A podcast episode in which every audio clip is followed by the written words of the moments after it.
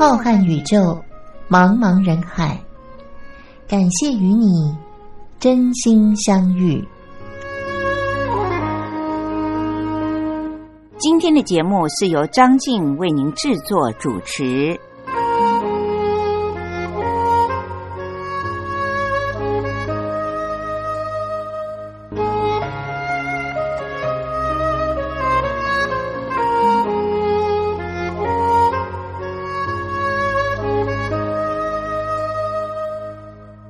各位听众朋友，大家好，我是张静，又到了每个星期天晚上零点十分，由张静在空中为您主持《真心相遇》的时间了。今天的节目里面，张静依然会和您聊一聊有关于我们渐渐的老去的一些话题，当然也会有固定的单元，那就是张静为您说的历史故事。最近所说的历史故事，其实不是我们中国的历史，而是西洋的建筑历史。由这些宫殿还有花园当中，也让我们看到了在过去中古世纪欧洲的一些灿烂的时光、贪污的时光，以及这些皇帝们他们曾经有过哪些的历史上留名的事件。节目的一开始呢，张静还是要先为您点播这首歌曲，送给我们所有的听众朋友们，希望大家都能够健康、快乐又幸福哦。这就是过去曾经带着一对孩子参加大陆的实境节目的曹格，他和他的小女儿所一起唱的《美丽人生》。我想那个阶段是人生最美好的时候吧。现在他的两个小孩都已经长大了，透过一些媒体的照片，我们也看到了这个小女儿长得亭亭玉立，非常的有她妈妈模特儿的身材和样貌呢。我们现在就一起来欣赏曹格和他可爱的女儿所唱的《美丽人生》。Life is beautiful.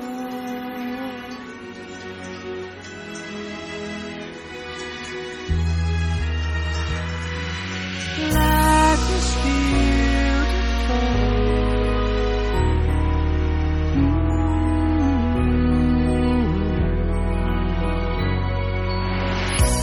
一看天空的蓝，看一看花开灿烂，享受着温暖的阳光，开开心心大声的歌唱，听一孩子的笑声，才发现世界的单纯，心跳换一个节拍，一起唱。现在，现在，未来。要为自己喝彩，感谢生命所有奇迹，快乐来自每次呼吸，自由自在，眼神里充满色彩，庆祝生命所有奇迹，快乐是这么自然。Life is beautiful，爱在转动，幸福就在你左右。睁开眼就看到彩虹，Life is wonderful，手牵着手，心打开分享感动，爱就在世界歌颂。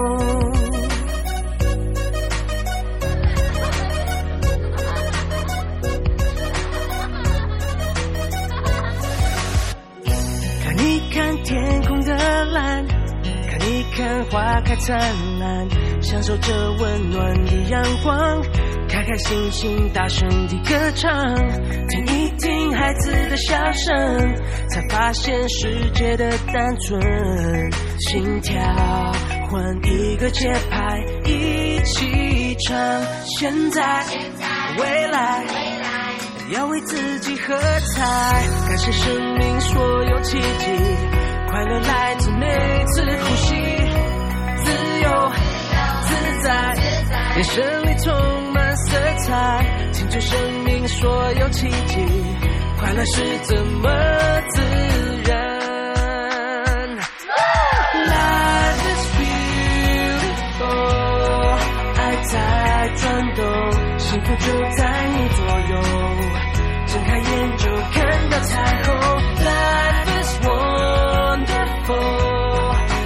牵着手，心打开，分享感动，爱就在世界。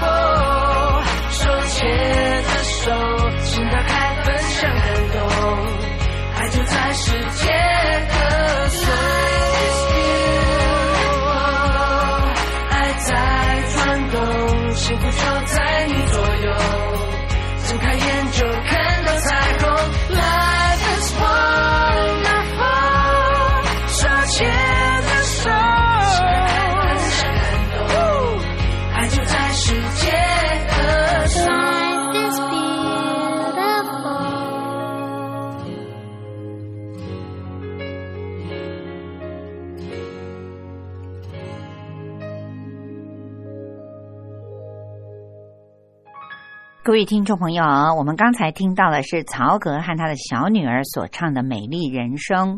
我想，在孩子小的时候，真的是人生最美好的一段时光。但是，没有一个人能够躲过时间慢慢的流逝。小朋友也会长大，我们也会面对老去。但是张静为什么会经常的在节目当中要和各位听众朋友们一起分享如何的学习老去的问题呢？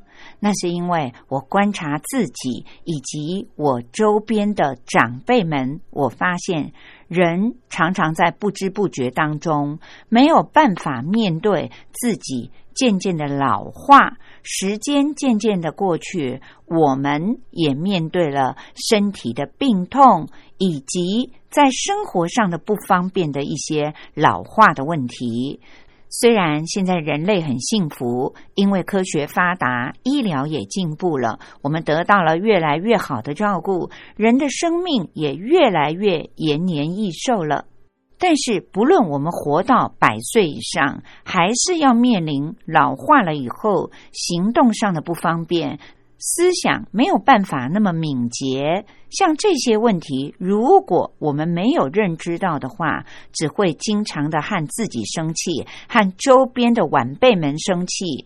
不但让自己没有办法享受长寿的快乐，反而越来越不开心，也会和周边所有的晚辈也好，或者是亲朋好友，都会造成人际关系上的不快乐。那又何苦呢？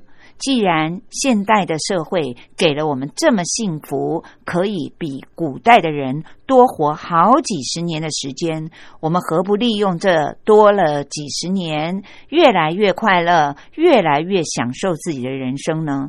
这也就是为什么张静要在节目里面经常的看到了好的文章、好的资讯，要和大家一起分享的原因了。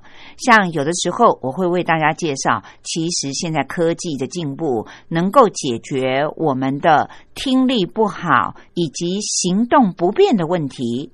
除此之外，我们还有好多好多我们可能不知道的资讯，透过了这些医生以及专家们告诉我们，就可以让我们在老后的生活越来越便利，而且让别人觉得我们是耳聪目明，一点都没有老态。希望各位听众朋友听了以后，也要把它融入我们的生活当中，那么我们就可以让自己成为人见人爱的老人家了。今天在节目当中呢，就是要和各位听众朋友们一起分享这位曾经在台湾享有盛名的神经内科的知名教授刘秀芝女士。过去他在医生的生涯当中，为很多的老人家服务、诊断以及建议他们的家属如何的让失智的老人可以维持住不会更恶化的情况。虽然他现在自己已经从职场上退休了，但是面对自己也渐渐的老去的生活，碰到了许多生活上的问题，于是他就把它画成了文字，成为了一篇一篇让所有的台湾朋友们都非常喜欢阅读的一些建议大家如何享受老年生活的文章。张静在节目当中也和各位听众朋友们分享过几篇。那么今天呢，也要为大家介绍这一篇刘秀芝教授最近所发表的《银发族的穿金戴银生活》这篇短文。希望各位听众朋友们听了以后，如果您是一位年轻的晚辈，那么就要体会老人家的生活所碰到的问题。如果您的年龄和刘秀芝教授是差不多的，那么您也可以透过他的文章，发现他的问题可能也在您的生活当中碰到了这些类似的问题。那么刘教授他是如何面对、如何解决的呢？给了我们很好的经验谈以及建议。刘教授在这篇文章里面，首先谈到的是几个月以前，他觉得两眼干涩。眼球只要转动就会酸痛，非常的困扰他。自己是专门的医生，当然知道一定要到医院里面去找眼科的专业医生就诊喽。所以刘教授就到了眼科，由医生做了详细的检查。他的故事从此就展开了。医生告诉我说，这是因为眼睑的睑板腺老化了，导致分泌的油脂层不够。让泪液挥发的过快，而造成了干眼症。他建议我要用温热的毛巾热敷眼睛几分钟，每天来个几次，症状就会大为改善了。回到家里，我当然遵照医生的嘱咐，把温热的毛巾盖在眼皮上。忽然，我觉得这个动作有点熟悉。回想一下，原来是当年年纪已经七十多岁的父亲还在开店做生意的时候，常常会把热毛巾敷在脸上。几分钟以后，当热气退散了，家里的人立刻为他换上另一个热的毛巾，之后他就会眨眨眼睛，一副很舒服的样子。我想，当时的父亲大概也是因为睑板腺退化了，导致了干眼症吧。凭着经验，就想出了这个好法子。我更想起了以前和七十多岁的母亲出门的时候，催促他动作要快一点，走路要快一点。他就回应我说：“等你老了，你就知道了。”没有想到，时间仿佛才转眼之间。自己就已经迈入了七十大关，不再轻盈矫健，终于觉悟到我正在走父母以前走过的路呢。台湾现在已经是高龄社会了。二零一九年的时候，六十五岁以上的台湾人口就占了百分之十四点九，将近百分之十五了。意思就是说，每七位人当中就有一位是老人了。平均寿命则高达了八十岁，因为台湾的调查发现，男性大约是七十七岁，女性的平均寿命却可以达到八十四岁。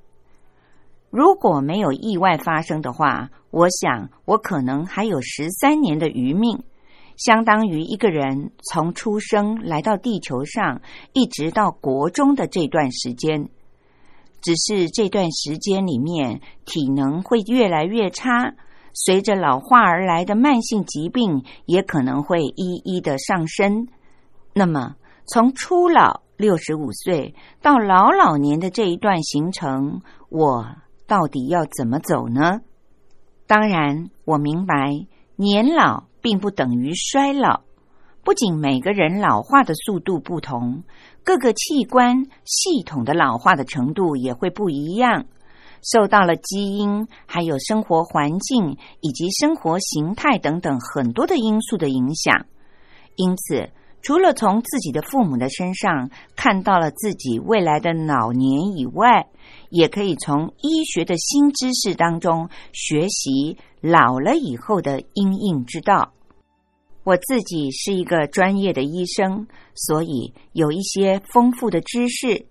譬如在二零一九年的十月，在台北所举行的第十一届国际老年医学会的亚太地区会议，当时有五天的会议时间，内容非常的丰富，常常会有好几个议题在不同的会场里同时的进行着。让我当时分身乏术。而老年学、老年医学和老年福祉科技学的进展，更让我深受鼓舞，对于未来充满了希望。其中我印象最深的是，澳洲的纽卡索大学的朱莉拜尔斯教授做了一场演讲。当时他正在主导一个从一九六六年开始的澳洲妇女的健康研究计划，其中有一组是七十岁到七十五岁的妇女，一共大约有一万两千多位，每三年会追踪一次。评估他们是不是有慢性疾病，以及在走路、上阶梯、提日用品和重物的时候的体能如何。到了二零一一年的时候，大约有五千九百二十八位的妇女仍然存活着，当时都已经是八十五岁到九十岁的妇女了。其中大约有百分之十四，八百三十九位的体能非常的好。在十五年当中，只有少许的退步。经过了统计分析，发现老年的时候还能够维持着这么好的体能的人，与他在初老的时候就已经知道要多运动、不肥胖、过重、不抽烟，或者是处理收入以及高教育的程度有着密切的关联。其中，尤其是以运动最为显著。如果从初老的开始就已经知道每天要运动了，因此活到了老年以后，纵使有一些慢性疾病缠身，但是也不会失能。在这场医学大会里面，有关于老人福祉科技的发明，有来自丹麦的简单有趣的运动器材，激发了老年人的运动动机，也提供了安全有效的运动方式。还有一些远端科技和各种的辅助工具的研发等等发表了，这些结合了科技的辅助工具，更可以培养老年人独立自主的能力，减少照顾他们的人还有社会福利的负担。刚才提到的澳洲纽卡索大学的朱莉拜尔斯教授在演讲当中有一段话令我印象非常的深刻，他说。在二战之后的婴儿潮，前段班都已经迈入了七十岁的大关，银发闪闪。如果还能够维持健康的生活形态，健康就好像是金子。如果能够穿金戴银的步入老年的生活，那么未来的老年生活又有什么值得恐惧的呢？所以，每一个迈入了初老六十五岁的人，都应该享受这种穿金戴银的老年生活。各位听众朋友，金就是我们的健康，银则是我们一头银发闪闪。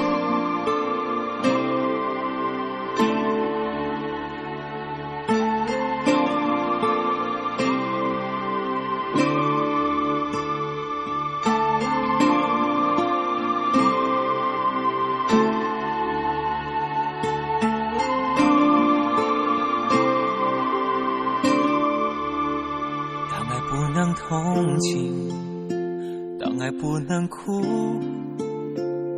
留在心里那一点点的恨还真苦。没有人能做主，没有人服输，爱情的蛮横和残酷无处申诉。谁不贪图那多一点的在乎？要爱又吃不了苦，就别欺负。虽然结束，也不要不甘不服。曾有过就要满足，要真的祝福。我只是难过，不能陪你一起老，再也没有机会看到你的笑。记住你的好，却让痛苦更翻搅，回忆在心里绕啊绕，我多么的想逃。我只是难过，不能陪你一起老，每天都能够看到你的笑，少了个依靠，相信没人可以抱，泪擦都擦不掉，你知道。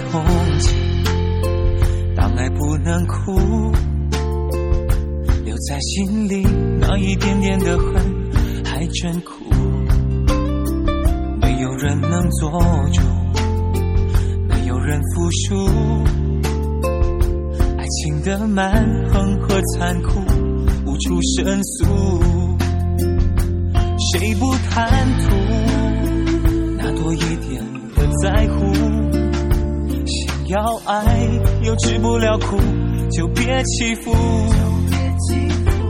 虽然结束，也不要不甘不服。曾有过就要满足，要真的祝福。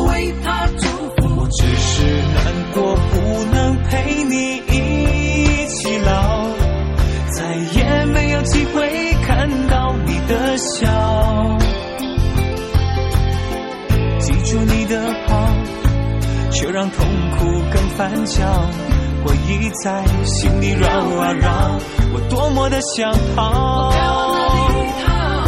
我只是难过，不能陪你一起老，每天都能够看到你的笑，少了个依靠，相信没人可以抱，眼泪擦都擦不掉，你知道。希望你知道，我是真心的祝福，只要你过得好，快乐就好。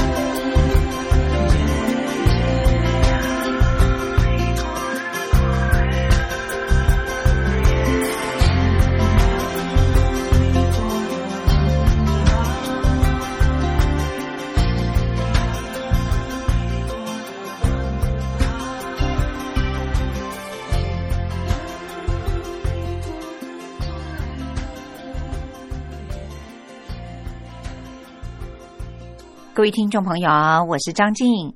刚才您听到的这首非常好听的歌曲，是台湾的歌手品冠所唱的《陪你一起老》。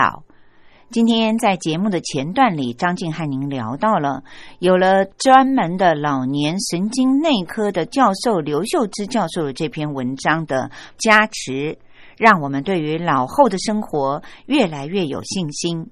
事实也是如此，人的平均年龄不但越来越长，而且生活上的便利也是越来越有科技的帮助，让我们都能够得到一些很轻松就有很大的效果的一些辅助的工具。那么，老人家年纪渐渐大了，总不免会有一些慢性的疾病，有的时候。器官用久了，当然就像汽车用久了一样，这里修修，那里补补。心脏有时候会不舒服，血压又有一点高，每个月要到医院里面去进行一些评估，拿这个月的慢性疾病的药，总是免不了的。我们要如何的陪同老人家去看门诊，拿一些慢性疾病的药物呢？我相信这是每一个陪着父母老后生活的子女们最烦恼的事了。因为老人家也有老人家的个性，而我们子女呢，工作很忙碌，要如何的为他找医生、找医院呢？我相信大部分的人都和我一样，现在我们最方便的就是到 Google 上面去 Google 一下哪些医生他的口碑比较好，哪一家医院哪一个医生比较有名，这样做是不是对呢？但是我们的父母呢，他们却比较喜欢听听左邻右舍或者是亲朋好友的推荐。他曾经去看过的医生，那个医生很亲切，那家医院很便宜。那么，我们到底要如何的做出抉择呢？根据台湾医疗改革基金会的调查发现，很多的子女大概有三分之一左右都是透过亲友还有社区邻居的口耳相传的方式。但是有些医生因为很会讲话，很会讨老人家的喜欢，所以就会有很多的老人推荐，而且。名医的门诊要等上一两个小时，非常的难挂号，让子女困扰不已。有时候别人推荐的医院距离我们的家里又是路途遥远，往返一趟大概就要一两个钟头，也让工作忙碌的子女呢头疼不已。台湾有一个由民间所组成的监督健康保险的联盟，他的发言人滕西华女士就告诉大家说，建议子女们在为父母找医生的时候，可以从两方面着手。第一个是寻找有事办整合门诊的医院，所谓的整合门诊就是综合医院的意思。那么第二点，则是建议大家寻找距离住家附近、车程不要太远的综合性的医院。会给出这样的建议，主要就是有一些非常有名的权威医生，他的病人多。因此，听老人家们叙述的时候，常常都是五分钟、十分钟就把话打断了，让老人家觉得自己的病没有被重视，心里很不舒服。虽然事实上，对于这些有名的医生来说，慢性的疾病像高血压，或者是长期需要控制的糖尿病，只要控制得当，真的不是什么严重的疾病。而他那么忙碌，所以他要把时间留给比较严重或者是病情有变化的病人。然而，这么复杂的情况，岂是老人家能够理解的呢？因此，就造成了每当子女要带他去看门诊的时候，他总是会觉得那个医生不够好。此外，所谓的整合门诊。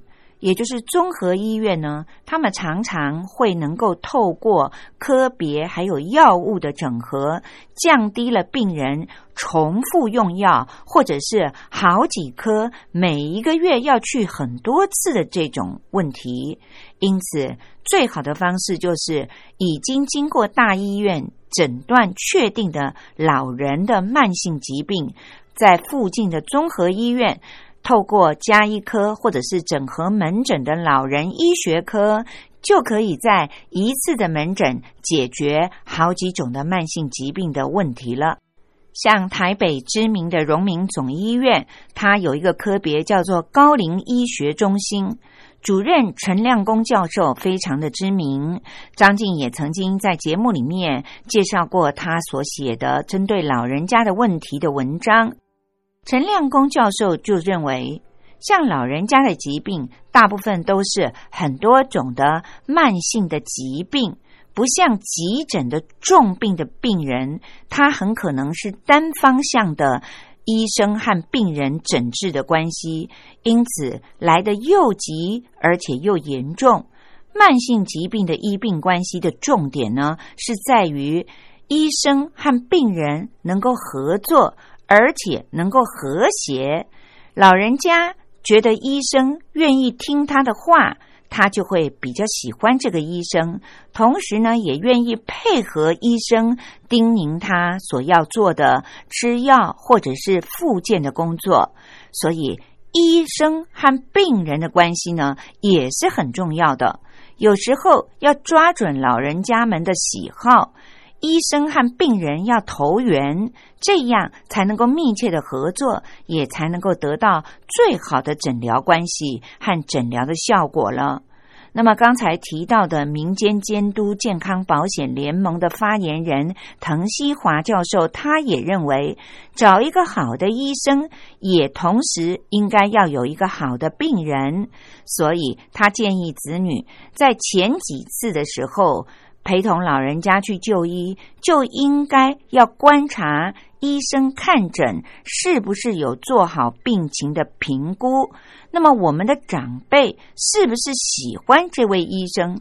也就是说，两个人是不是投缘？有了医生的缘，那么病人才会有福气。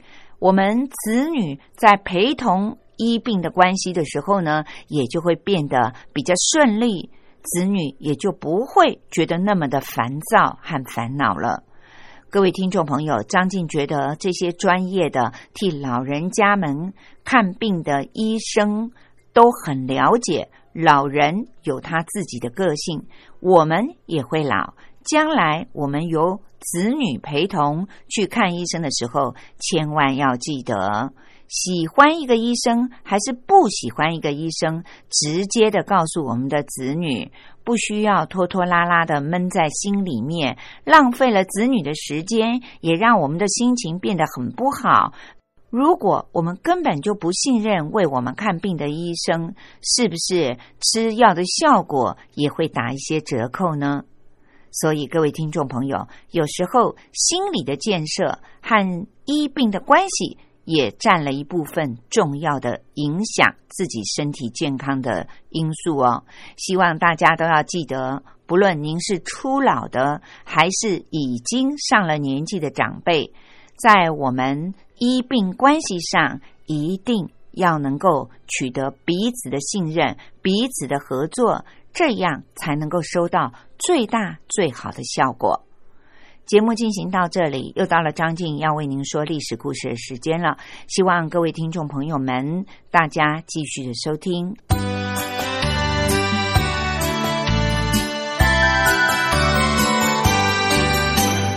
妈妈，历史好难学哦。不会啊，历史就是我们中华民族的故事啊。哎呀，你就把它当成故事来听，这不就有趣了吗？真的吗？听故事当然好玩啊。可是老师上课又不讲故事。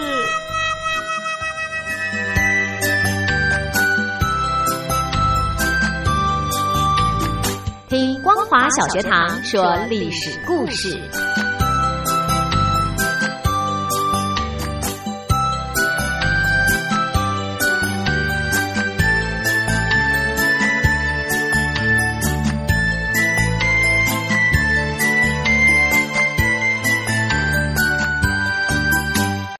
各位听众朋友，又到了张静为您说历史故事的单元了。从今天开始，要展开一个新的阶段。张静将要为您播讲的内容，是依据着台湾的华资出版社所出版的一本书，书名是叫做《用图片说历史：从宫殿建筑与王朝兴衰中看见充满欲望与权力的宫廷故事》。虽然这本书里面有很多的图片，我们的听众朋友们看不到，但是它对于历史故事精彩的描述，我相信透过张静的播讲，您应该历历在目。这本书里面所介绍的帝王的宫殿，都不是来自于我们中国，而是介绍了欧洲非常著名的一些帝王的宫殿建筑物。我相信很多的听众朋友，您都听过这些耳熟能详的宫殿。或许还有的听众朋友，您到欧洲去旅游的时候，曾经参观过这些宫殿。我们都知道，阅读是一件很愉快的事情，尤其是阅读历史。历史告诉了我们当时是什么样的文化。张静觉得翻译。编辑这本书的作者许如红，他在自序里面所写的，清楚明白的解释了张静为什么挑选了这本书来为我们的听众朋友们介绍。他在序里面是这样说的：遍布全世界各地的每一座宫殿，都是人类宝贵的文化遗产。作为帝王将相权位的象征，他们受到了特别的关照。雄厚的财力、优秀的建筑设计师，还有技艺超群的能工巧匠们，造就了宫殿建筑的卓越和辉煌，也映照着君王权势的强盛和武力的强大。因此，不同时代的历史、宗教和文化倾向。都可以在宫殿建筑上看见深深烙印的痕迹。单纯的就艺术的层面来看，没有任何建筑能够比宫殿更具有时代的意义了。尤其在宫殿的建造过程里，统治者们大部分都顺应了建筑发展的必然规律，从而能够使得这些具备了时代特征的建筑历久弥新。十九世纪之前的欧洲是人类文明发展史里非常重要而且又独特的一环。不同的民族冲突，还有疆域领土的争夺，宫廷内部的权力拉锯紧紧的交织在一起。宫殿建筑也在历史的跌宕起伏中，成为了诠释欧洲文明的重要线索。这些建筑物历经了罗马、歌德、文艺复兴、巴洛克、古典主义和洛可可式等不同的风格，也成为了人类历史的重要组成部分。因此，在这些时代背景之下，帝王的英武与昏庸，王妃的宠爱与哀怨，权臣的忠诚与狡诈，在宫殿这个舞台精彩的上演了。权力和财富所造就的骄奢淫欲的生活，利欲熏心的斗争，都可以作为后人对于历史的借鉴，也留下了很多未解之谜。带着这些疑惑以及对于历史的关怀，这本书对于欧洲宫殿背后的历史进行了系统的梳理，挖掘宫殿背后的动人故事。希望能够透过通俗易懂的方式，揭开宫殿建筑像迷雾一般的神秘面纱，聆听它动人的心跳声音，让我们体会人类历史长河当中每一个精彩的段落。各位听众朋友，今天将继续的为您介绍意大利罗马的金宫。金宫是至今我们人类所发现的最大的宫殿建筑的遗迹。西元六十八年，在宫殿建成的时候，它的总面积达到了八十万平方公尺，比目前世界上现存最大的宫殿建筑群——北京的紫禁城还要大上八万平方公尺左右。不过，现在的遗址只有九千两百九十平方公尺，有三百多个房间，目前已经发掘了一百五十个房间。金宫是暴君尼禄的皇宫，宫殿背后的故事要远比宫殿本身更为神秘而可怕。所有的这一切都离不开名叫尼禄的古罗马皇帝。暴君尼禄生于西元三十七年，他自以为是一个多才多艺的天才。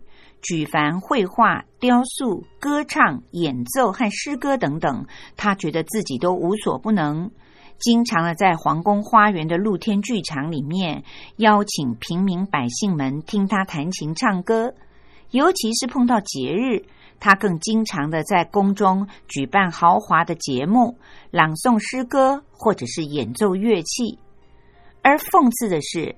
他还会命令士兵把剧院的大门给锁死，不许观众中途离席。尽管有的观众由于不堪忍受他那种拙劣的演技，冒死想要翻墙逃跑，却也丝毫不减尼禄的雅兴。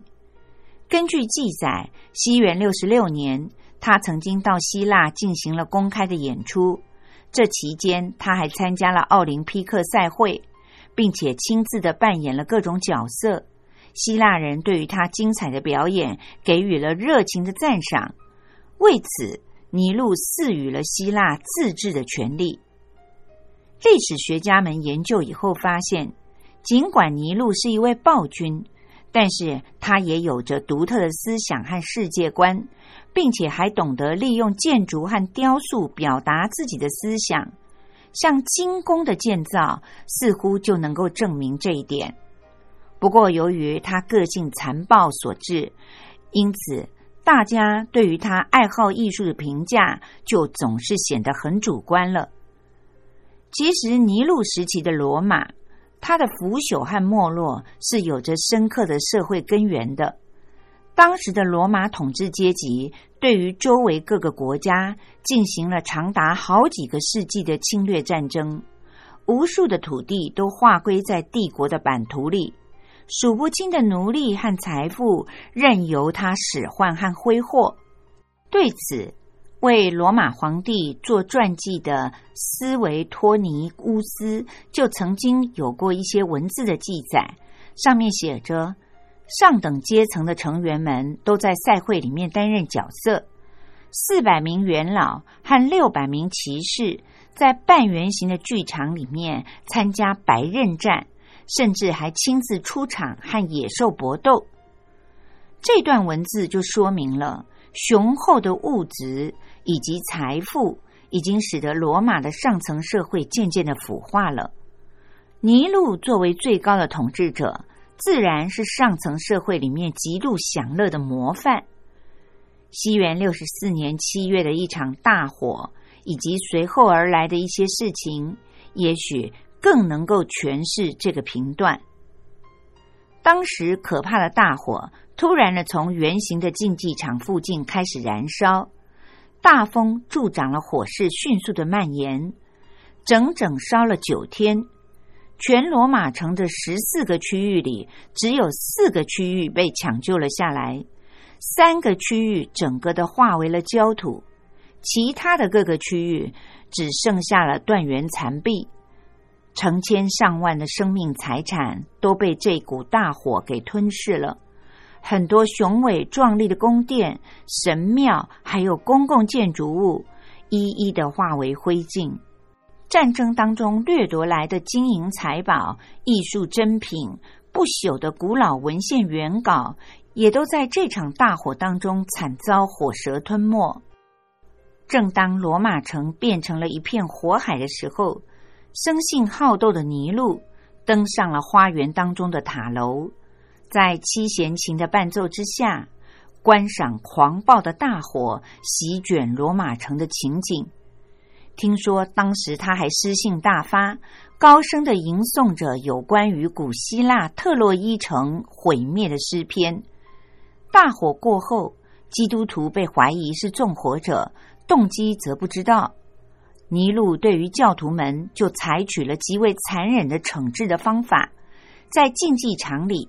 有的基督徒被蒙上了兽皮，然后放出一大群的猎犬，把他们活活的咬死；还有的基督徒一字的排开，站在花园当中，他们的身体被挖了一个小洞，放上了灯芯，靠着他们的脂肪被点燃，以供尼禄欣赏。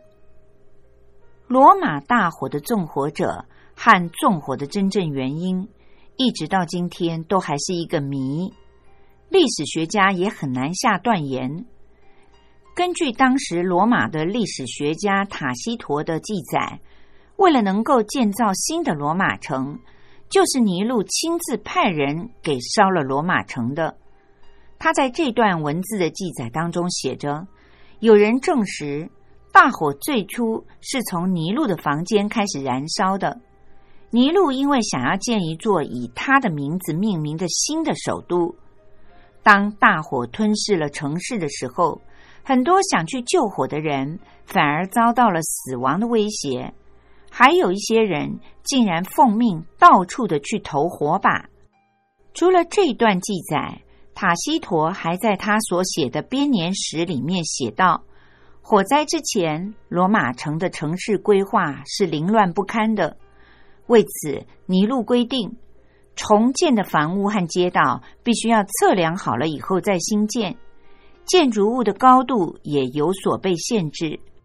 百姓的房屋的前面必须要加建廊柱，以作为呼应。此外，火灾之后的建设，除了金宫以外，还应该要包括还没有被皇宫所占据的其他的地区。也有的历史学者大胆的假设，这场大火确实是来自于尼禄的本意。他觉得这既是一种快速摧毁旧城市的方法，还可以欣赏到大火燎原的刺激的场面，创造出一件后世没有办法复制的艺术品。但是，也有持着不同意见的历史学者认为，如果确实是尼禄所为，为什么他不直接的派人推倒罗马城呢？反而还要偏偏的假借别人的名义呢？这背后是不是还隐藏着什么巨大的阴谋呢？无论大家如何的臆测罗马城起火的原因，但是有一个不争的事实，就是作为尼禄皇宫的金宫被建筑完成了。宫殿的模样如何呢？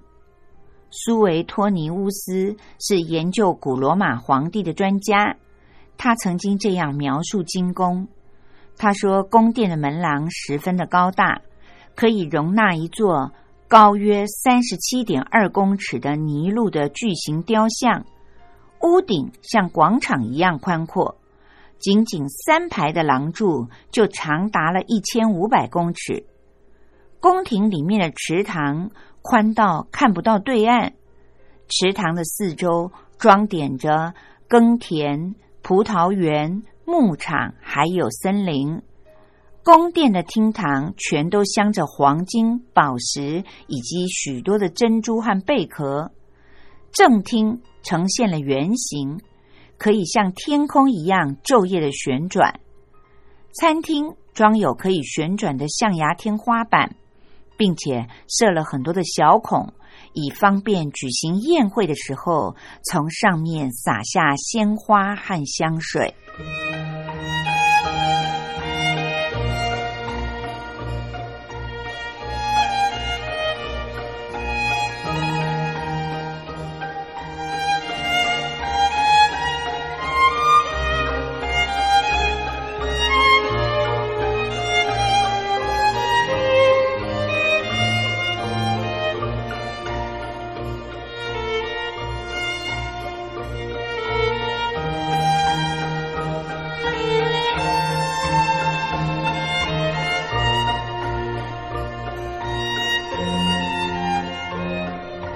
位听众朋友，我是张静。今天由我为您主持的《真心相遇》的节目时间又到了，要和大家说再会的时候了。